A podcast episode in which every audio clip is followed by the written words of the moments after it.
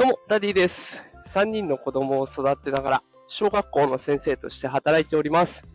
このテクラジでは、エーアイ や エヌエフティー といった最新型子育てや副業のテクニックを紹介しております。さあ、今日のライブ配信ね、テーマは、マウント小学生というのがいるらしいということでお送り。いや、今日朝のニュースでね、やっていたんですけど、マウント小学生というのがいるらしいです。いるらしいってね、私も現場に立っていながら初めて聞く言葉だったので、ちょっと、まあ、どんな小学生かというと、あの、ひろゆきさん、あのよく論破とかでね、有名になっている、えー、ひろゆきさんの、えー、その真似をして、相手を言いくるめるという小学生が増えているようです。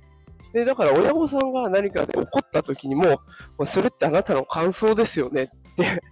いうふうに言いくるめて、で、あだからこんなのは関係ないんだ、俺は俺のやりたいようにやるみたいな形で、アウント相手のね、マウントを取る上に行くみたいな感じでいて、親御さんが困っているというニュースでございました。で、このニュースを見て思うのは、見せちゃってるよなと思っちゃったんですよね。まあ、いろいろな エスエヌエス で繰り広げられてる、こう、あね。で、こう叩かれた人が、結局なんか謝らないといけなかったりとか、もういろんなことがあって、で、ニュースでももう悪いニュースとかも相手、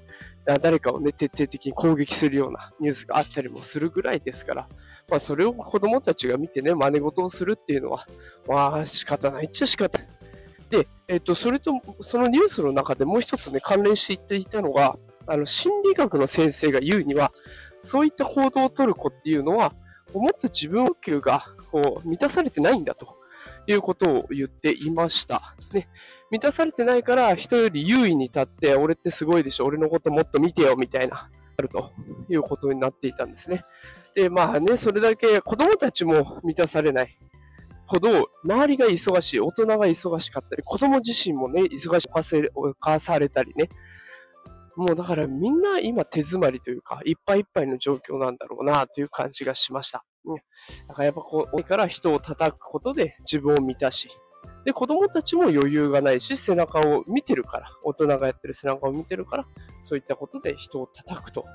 あ状況になっちゃってるのかなと思いました。ね、だからこれを聞く方、きっとね、今お仕事を向かってる方多いと思いますが、ぜひね、あの、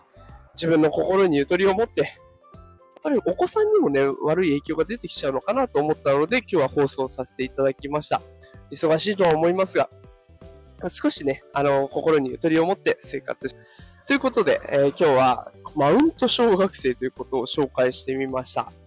あの、平日の朝の時間帯は元気が出るライブということで、まあ、あの少し忙しいせいと憂鬱な平日の